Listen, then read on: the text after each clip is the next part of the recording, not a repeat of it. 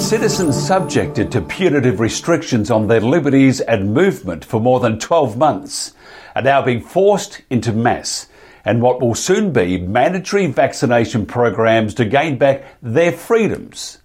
Political leaders continue to use the vacuous and dishonest slogan of following the science that many still believe. But are they leading us into another form of hell? The COVID 19 vaccines are still in the trial phase, which ends at earliest in 2023.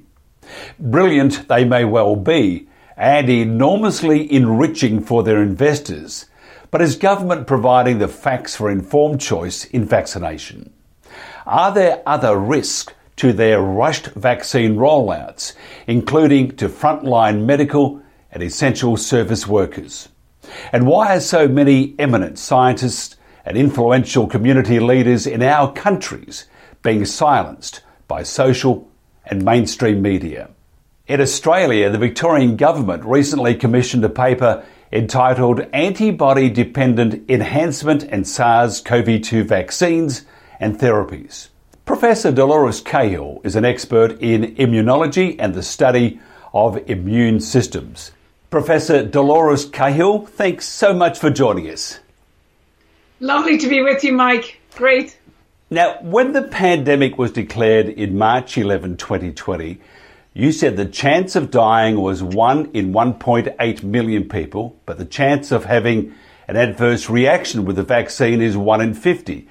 Professor, can you tell us briefly about mRNA vaccines and how they differ from vaccines that we are familiar with at the moment? Yeah, very. Thank you, Mike. Thank you for having me on, and hello to all the Australians there and everyone around the world listening to this. Yes, so I think actuarially, you know, on average, uh, if people were to say for all of the average vaccines up until 2020, uh, the chances of people having an adverse event or severe adverse event or death from any all the va- vaccines was one in 50, so two percent. But when I came out, I was saying these mRNA uh, injections or gene therapy, right? They're not really vaccines. That from the animal studies either half or 100% of the animals in the studies died. And they did not die immediately. They may be relatively fine. They may be tired or unwell after the mRNA injection. But when they came across the whatever was injected, whether it was RSV or dengue or coronavirus in this case, that in some studies all of the animals died. Um, and so that would mean that the potential harm of an mRNA injection would be really significant. And so I came out in May 2020, so over a year ago, to highlight there are prevention and treatments that are fabulous, you know, vitamin D, vitamin C, hydroxychloroquine and zinc, ivermectin, and others, which are the, some of the safest treatments in the world and Nobel Prize winning. So therefore, there was no need for an mRNA injection and there was no need for anyone to die if doctors gave the possible treatment. So you're talking about harm benefit. So if you have coronavirus, if you give prevention and treatment, no one need die. There is no need for these mRNA injections, and the mRNA injections cause huge harm, so they don't make any sense.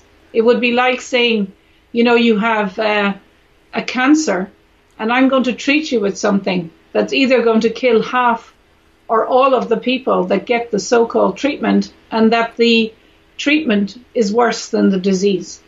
And also just to say until 2020, zero mRNA injections or vaccines were approved in the whole world anywhere, even though they've been trying to make mRNA injections or vaccines for 50 years. And the reason why none of them were approved is that when they went into the safety studies in animals or humans, they caused such severe illness, harm, and death that they were never regulated or approved. And currently, for the mRNA ones, they are not approved, they just have emergency use. They are all in clinical trials, and we are seeing huge adverse events and death immediately after the injection.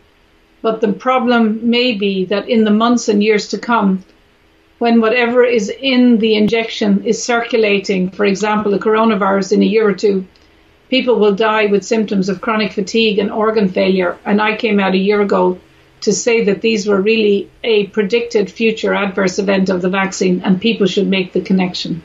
We're told some of these vaccines are up to 95% effective. Effective against what? And does it include future variants? So I think that would be a misrepresentation, right? Because these, uh, in a lot of these, we do need to get access to the vials in what's called a biorepository so that there is really no independent oversight for what is really injected into people. There is no oversight for whether the batch to batch variation and no real oversight what is the ratio of placebo. This is a clinical trial versus the mRNA um, injection.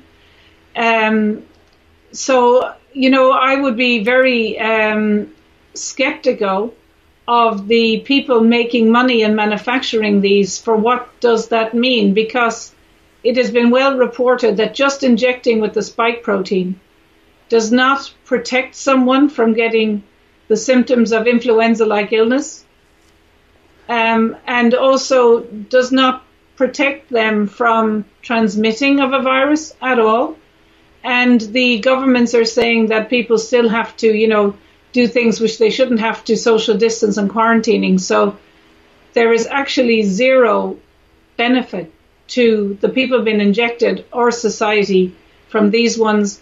And I think it's an entirely misrepresentation to say they are 95% effective.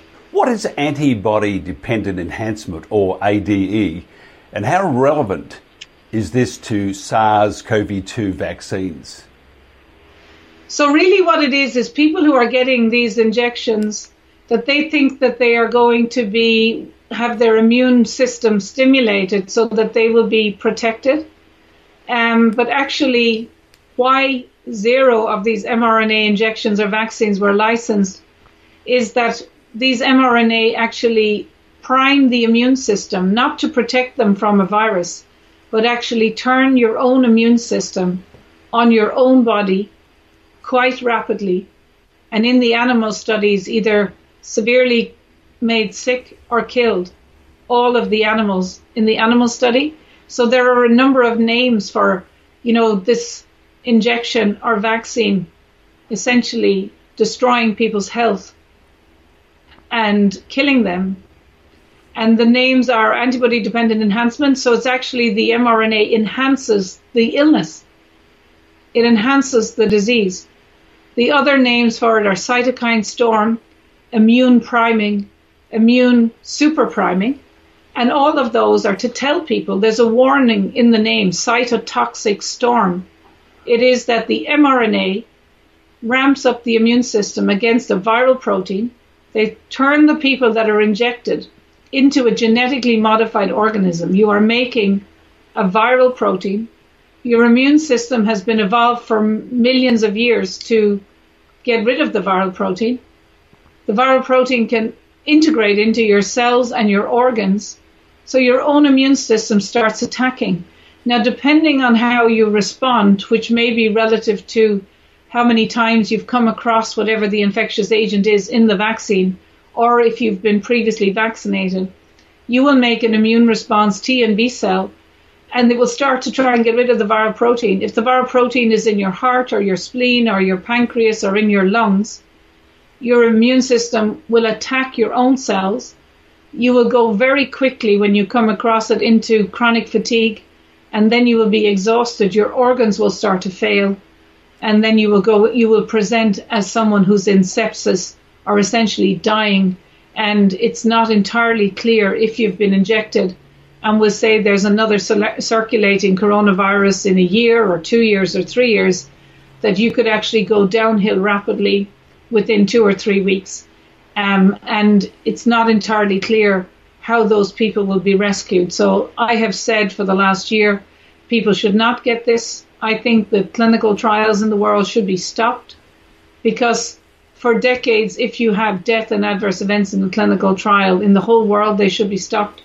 In one care home alone in Ireland, in January 20th, 51 people were injected, and 26 of them died out of 51 within five weeks. So, in a normal clinical trial around the world, that would be a signal. We know Reiner Fuellmich, um, eight people died in one care home in Berlin from the first injection. 19 people died out of 31 in the same care home in total after two injections. So, just in two care homes, we have 57 deaths directly within uh, two to five weeks after the injection. So, what's going on? Um, and those people are dying because of the immune system being stimulated and causing them to be severely sick and die within weeks. But younger people will die within months, if not years. I would be saying their life expectancy would be reduced significantly, even people, you know, in their 30s, 40s, 50s. Nobody should take any more of these mRNA. In fact, if I had the ability, I would injunct the governments around the world to stop them injecting, and there should be absolutely no injection of any children, uh, any young people, and certainly not any uh, pregnant or breastfeeding uh, women as well. Many of the evil drugs out there, there's a few of those, uh, all associated with early treatment, uh, ivermectin with zinc, hydroxychloroquine with zinc. Um, I don't know about zinc with zinc, uh, vitamins, um, simple things, things that have done extremely well over the years, are not dangerous, Nobel Prize winners of sorts. Why, this, from a from a medical viewpoint, why is the medical fraternity then allowing the vaccines to occur and not pushing more because there's not enough pushing it? Is it just fear by compliance? The early treatment programs. So I think what's being done actually is undermining the scientific and medical professions worldwide. But you know, I'm very honored to be president of the World Doctors Alliance, and we have more than 150,000 medical professionals. And also, I'm president of the World Freedom Alliance. We have over 110 countries now. We're working together. So, in a way, there are many doctors and nurses and carers speaking out to try and make these, you know, Nobel Prize winning like vitamin D, vitamin C, ivermectin, and as you say, you know, safe one of the safest drugs in the world, hydroxychloroquine and zinc and ivermectin available. So I think it's not that ordinary medical and scientists who, when they realize that they are pushing to try and get these treatments uh, available, because especially the elderly, they are in fear because they think they are going to die.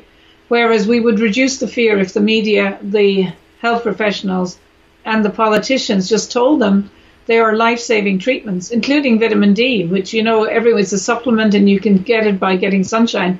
So I think the really good news is that for every other flu season, including for influenza, that people will now know there are fabulous prevention and treatments available. And in fact, I would be saying we don't need any of the injections or vaccines for influenza. You know, the annual ones that actually those are causing more harm than good. So what we see is really that the people in the top of many professions, including the regulated professions, you know, the medical councils for the doctors and the nurses, and the civil servants, the ministers for health, and the prime ministers and the courts are actually working against the health of the people and the people are the ones that work and pay the salaries because a lot of these are civil and public servants. And the courts are being closed. And the police in all our countries are engaging in criminal and unlawful behavior by stopping us exercising our rights of freedom of speech, freedom of assembly. And they, you know, the police, the courts, the media, all of them are preventing life saving treatment being communicated, um, and also to cause fear is actually, and the media are crimes against humanity. So what we kind of see is a tier in all of our societies synchronized around the world that are undermining the health of the people. So it's not just the medical thing, and it's unlawful and criminal. And um, we can see, though, that for 20 or 30 years, people like me who are trying to raise issues about adverse events associated with vaccines, instead of all arms really of our countries. And I've been involved in advising the Irish government for 10 years and working in the European Union for over 15 years, that when you try to raise issues, instead of them being receptive, they were essentially trying to coerce or, you know, exclude you or trying to intimidate you uh, or isolate you, you know, and now we have it that it's obviously more extreme. They are deliberately censoring us and a lot of our employers and government organizations and the police are essentially, you know, either trying to coerce us uh, or to threaten us with losing our profession or losing our livelihood. Um, and then they're writing articles that are untrue about those. So I think it's not all of these medical communities. Um, it may be that people have been promoted to the top who have gone along with this agenda for the last 20, 30 years, you know, but there are many good people in the world. So I have great hope. I'll, and lastly, just say, Mick, I think we're actually in a better place now, even though it's very sad what's going on in COVID 19, that even two or three years ago or 10 years ago, each one of us as professionals might have been in a minority of one person out of 50 and not even have anyone to talk to. But now, because people from various aspects, whether it's the media, economics, banking, um, in the political sphere, in education and health, we're all now connecting in various organizations in every country in the world. And we now realize that what has been going on for the last 20, 30 years is that people have been deceived to and lied to. And essentially, the whole uh, system has been manipulated within countries and in the international organization to undermine people's health, undermine the media, free speech, and undermine the rule of law and accountability. The, the gentleman you look up to a lot, uh, different field of science, so uh, Dr. Patrick Moore, said that yes. uh, in science, uh, a narrative has got no place. Consensus has got no place. It's theory and discussion. What's happened to the science at the moment? It seems to be all narrative and all consensus, but what makes science so great has just been wiped off the planet. Yes, and it's amazing. I know you've talked to Dr. Patrick Moore, and I was just saying to you, he's been one of my heroes for about 15 years. And I have, you know, been studying what's happened with carbon dioxide and how they've used that to bring in Agenda 21 and undermine how our societies function, including uh, in rural areas. And it, it, you know, it actually, this whole Agenda 21 is based on another huge lie of carbon dioxide, and that has been infiltrated into the universities the political establishment, the planning, the housing, really every aspect of um, our society, and it's entirely based on something that is the opposite of what is the truth. So I think that a lot of people like Dr. Patrick Moore and me and many scientists have actually been saying that science is about challenging, and that's why, you know, someone like me who's supporting academic freedom is also a complete advocate for freedom of speech and open debate and critical debate because you only learn in science, you know, if none of us are right all of the time, but you cannot be offended if somebody says, actually, Dolores, you know, you are wrong about that. You might be right about 70%. And then you have a good old, you know, debate and people challenge and then they present their results. And if they, their arguments are better and it's true, then that's how science grows from one week to the next, one day to the next, you know, from one new technology that could be um, developed and can completely overturn areas of science. So anyone who's coming around trying to uh, clamp down on uh, freedom of speech and open debate, and when you hear the words like we hear every day, including in the European Union and the United Nations and in all these globalist organizations, consensus and science together, you know that they are trying to um, stop open debate, which is the lifeblood of science. So I agree entirely with uh, Dr. Patrick Moore, who's one of my heroes, and he has very eloquently and graciously and honorably uh, been exposing the lies that underpin uh, carbon dioxide, which is you know, been railroaded through by Agenda 21 for the last 30 years. And I suppose a lot of us would have honed our critical analysis of how lies can be perpetuated throughout international organizations, including the EU and the United Nations and the WHO. And the globalists think that the bigger the lie, you know, that they will get away with it. And that's why many of us have been looking at this for 20 years that COVID 19 is another, you know, not one person needed to die if the life saving prevention and treatments were made available. And people like Nobel Prize winning Michael Levitt was studying this in January, and there were thousands of doctors and thousands, you know, of newspaper articles and reports that there was prevention and treatment. So essentially, the individual politicians and media and the heads of the civil service, you know, and the medical authorities in each country, probably 20 people in each country. If any one of them in their position was, say, like the Attorney General or the Prime Minister or the head of these science advisory bodies or the, the Minister for Health in each of these countries, if any of one of them had said, wait a minute, there are prevention and treatment, I am going to stand up for my people uh, and the people of our nation and our countries, they would have saved the lives of thousands of people. So the people that are in power now will be held to account. And these kind of crimes collectively are contributory manslaughter. They are malfeasance or misconduct in public office uh, and up to treason. And in each country, you know, the top 20 people, including in the media, will be prosecuted. It might take 10, 20, 30 years, but history will be able to identify exactly who they are and they will be held to account. Interesting how the media, the government, the uh, medical elite, the medical mafia, uh, all put out one, again, narrative, no place in science.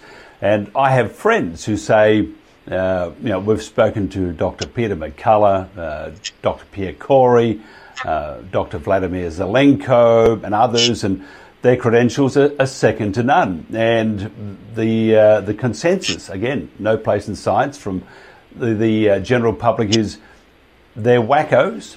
They you know don't know what they're talking about. We've read nothing about it, and it's quite debilitating. I mean, I spoke to Dr. Pierre Kory about how he was feeling about all this, and he said he would get pains in the chest when people were dying for no reason. They could save them, and uh, they were, you know, basically go- going to hospital, uh, blue in the face almost because there was no early treatment allowed, and they would um, just perish. Um, terrible situation, isn't it? The uh, the lies. And uh, it's very emotional because I feel a bit emotional now that the lies is just terrible.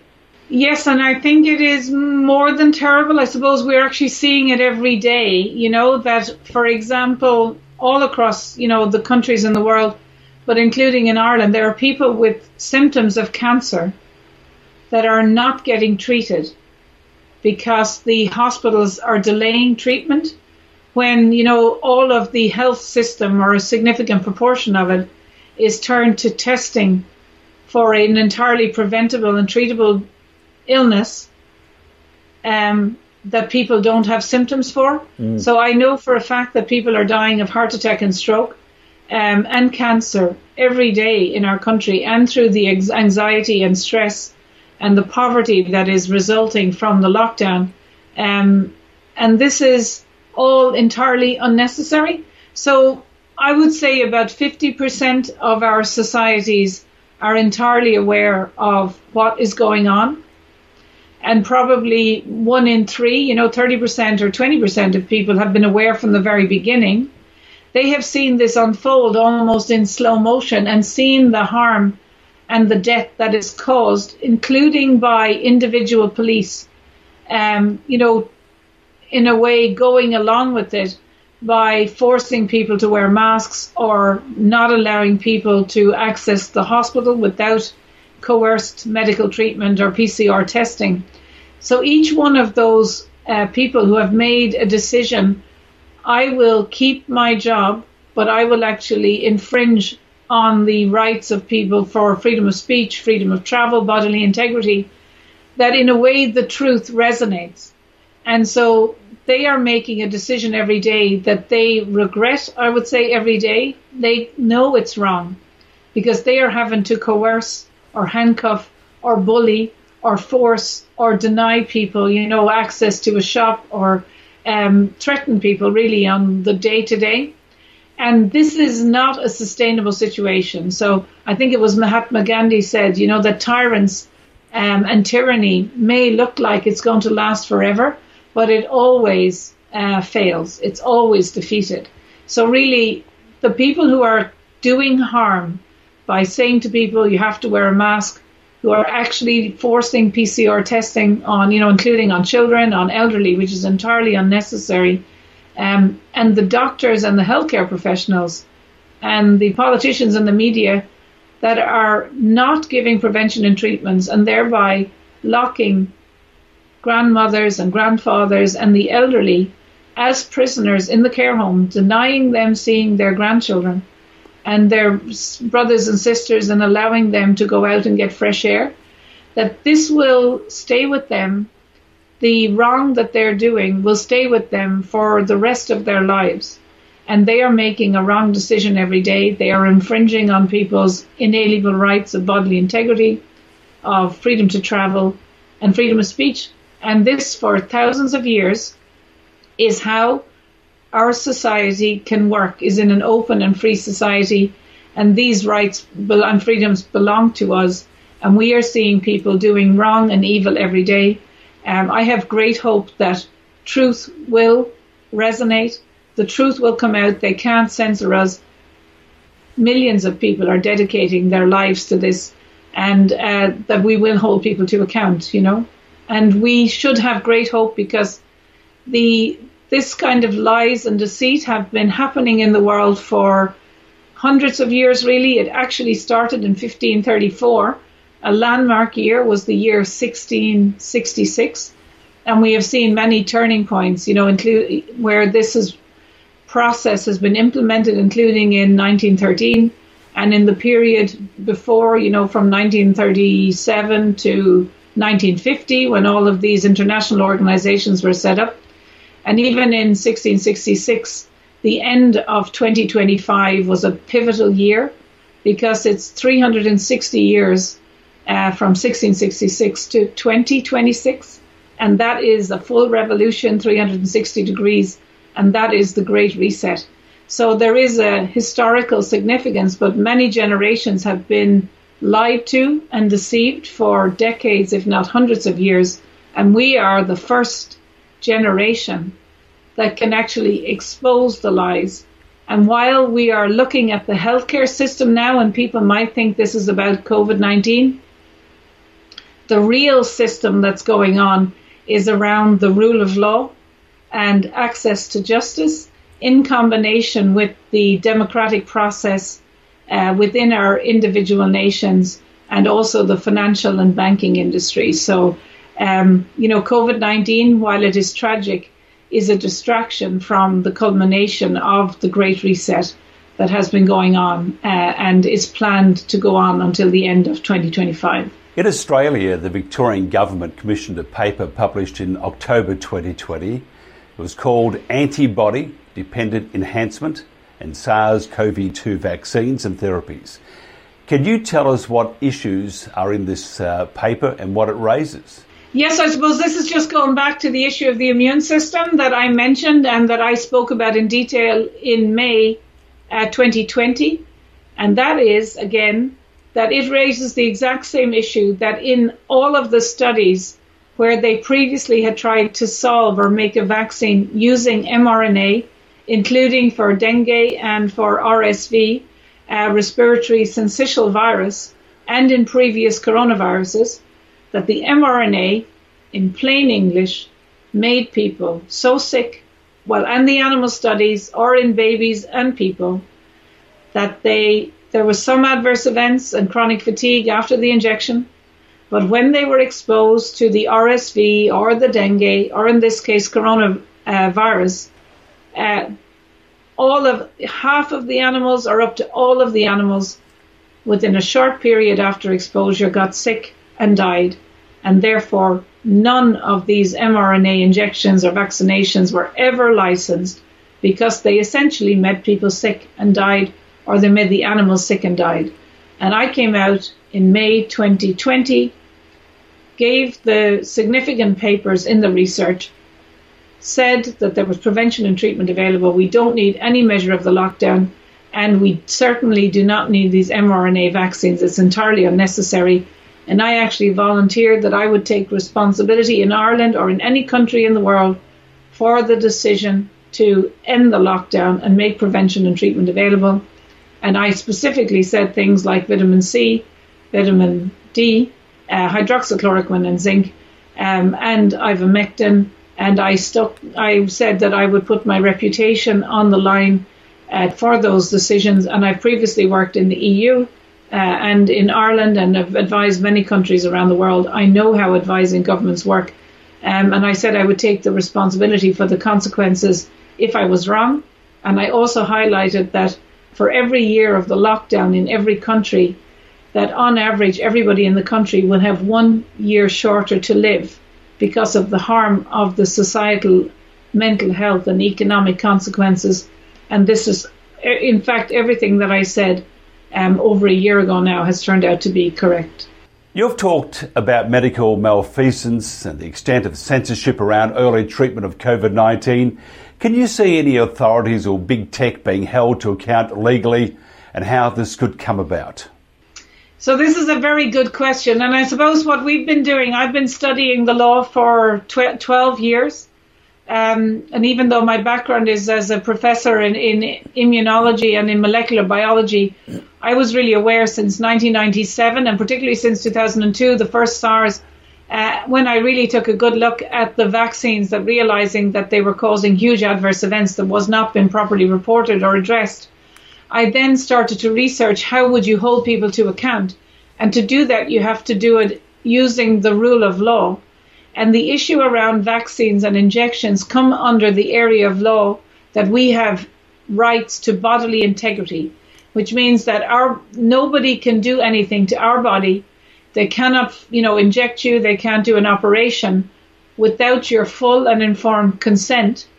And you can only give full and informed consent if whoever wants to do something, for example, a doctor or a nurse, goes through in great detail all of the potential benefits of an intervention, a medical intervention, but all of the adverse events and harm.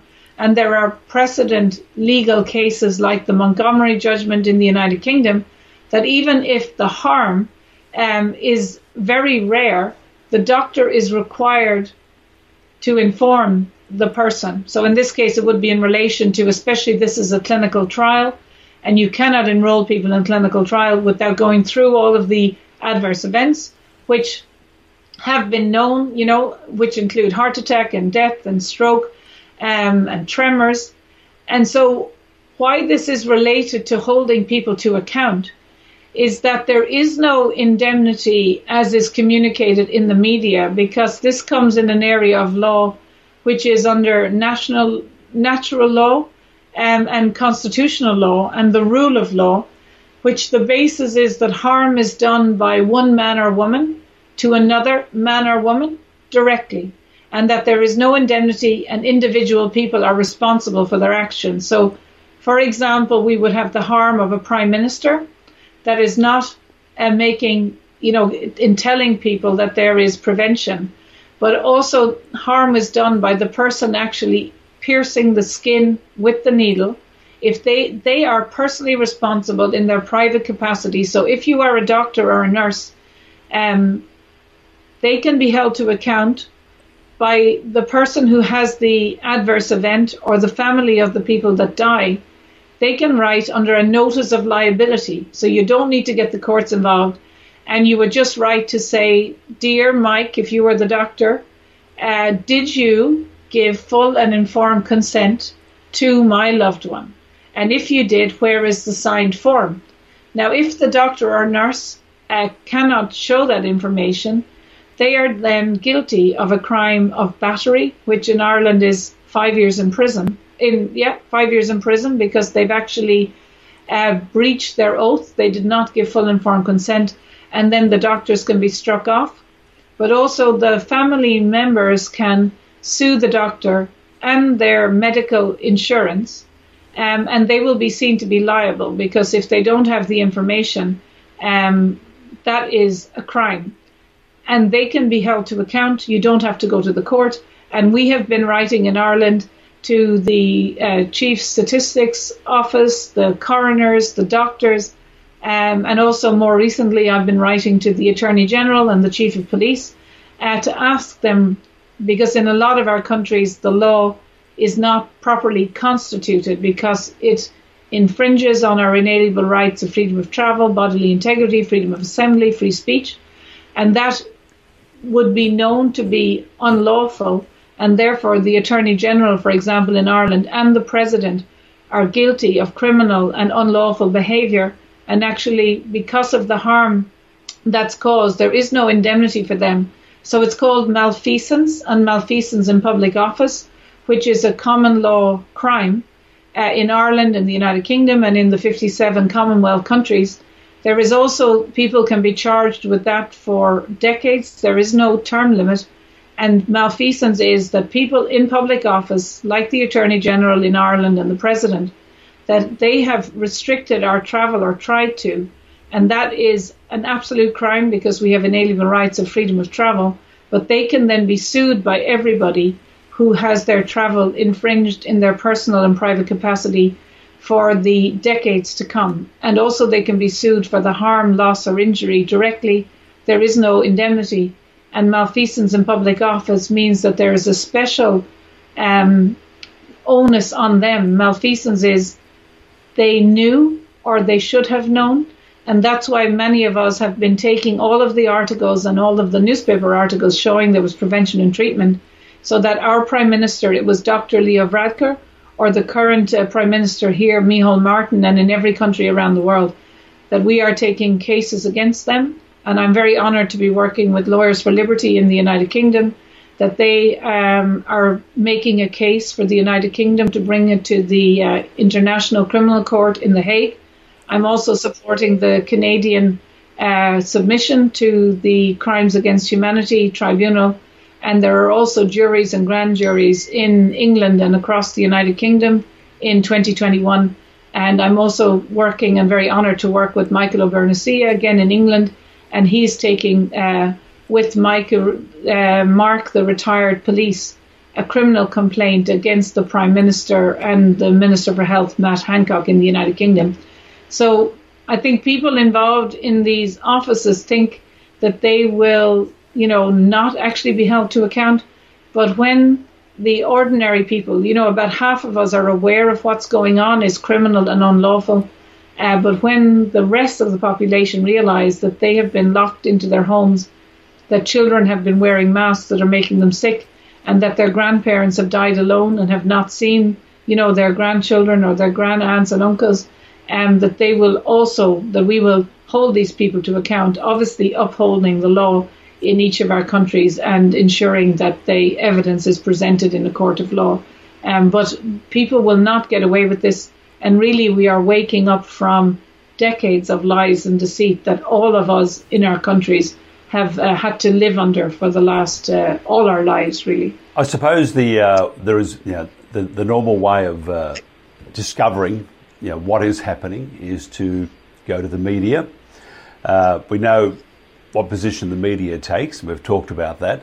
Um, then you would go to you know social media, uh, Facebook, YouTube, a number of other websites to, to find out about you know, what the other side of the story is. Well, Joe Biden uh, has come out and said that he supports big tech censorship because this misinformation that's been bandied around needs to needs to stop. Just stop telling these stories.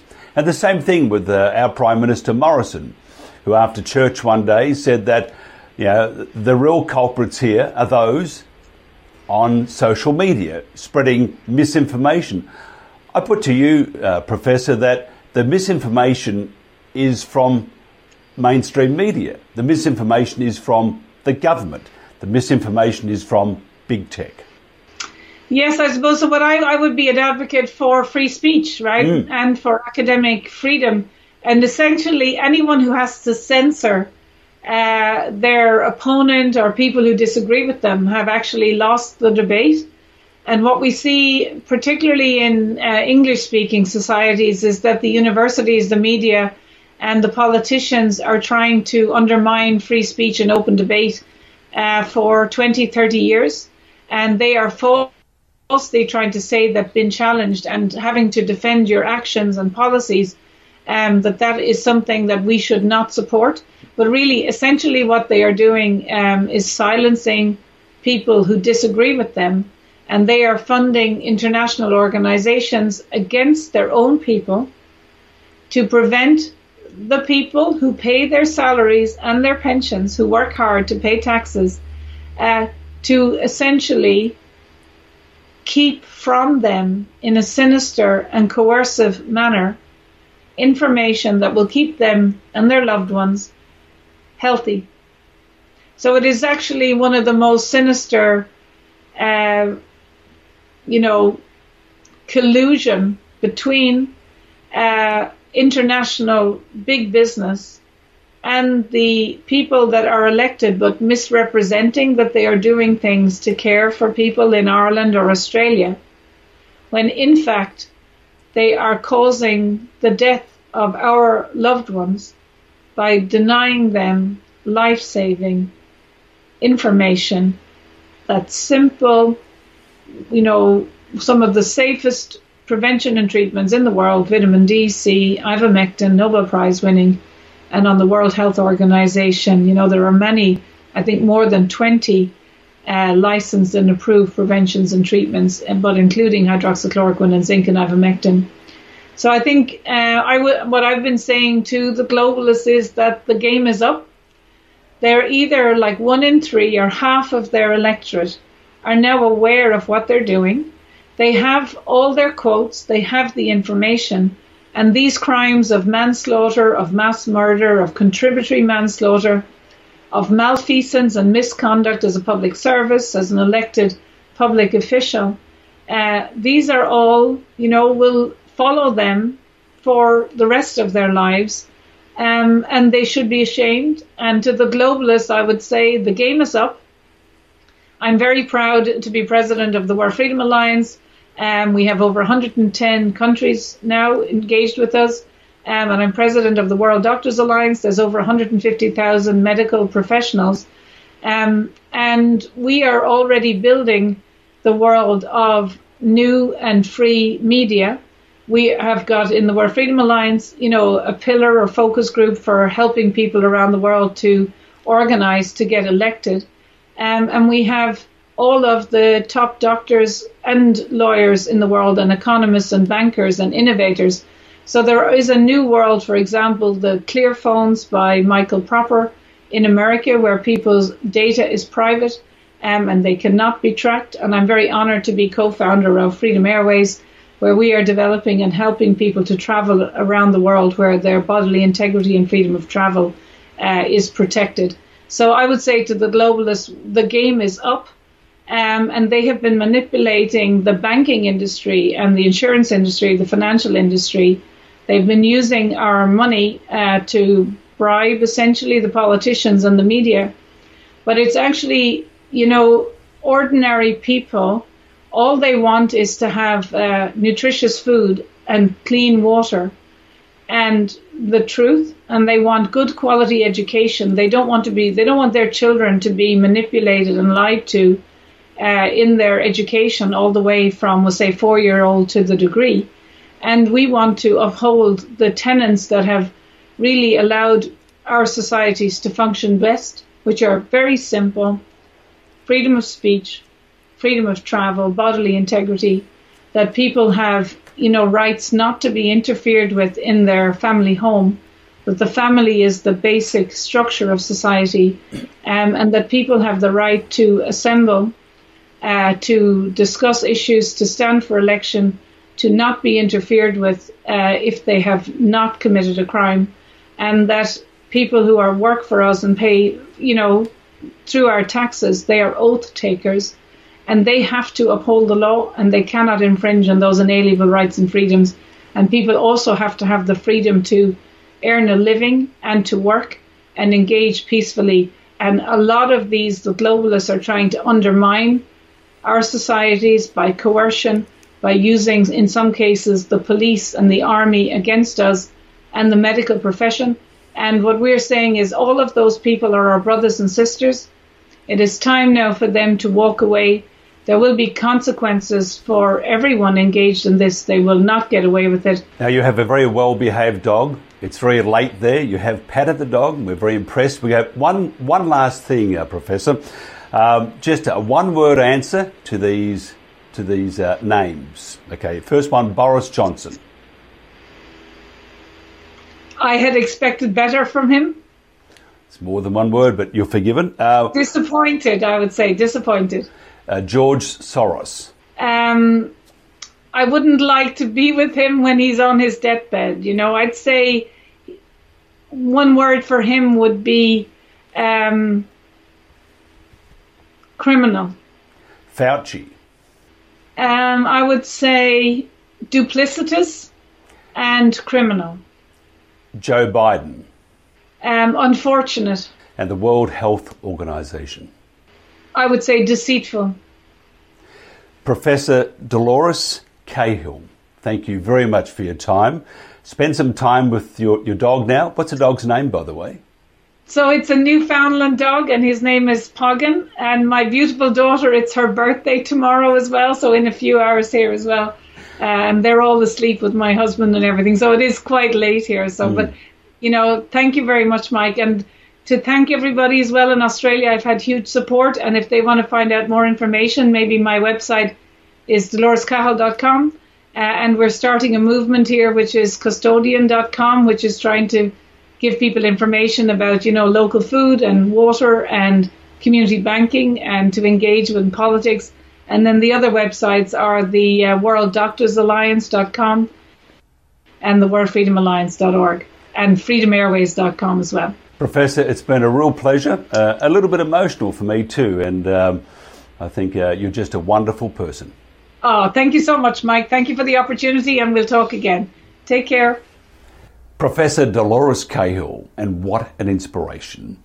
That's it for Asia Pacific today. Thanks so much for joining us. I'm Mike Ryan.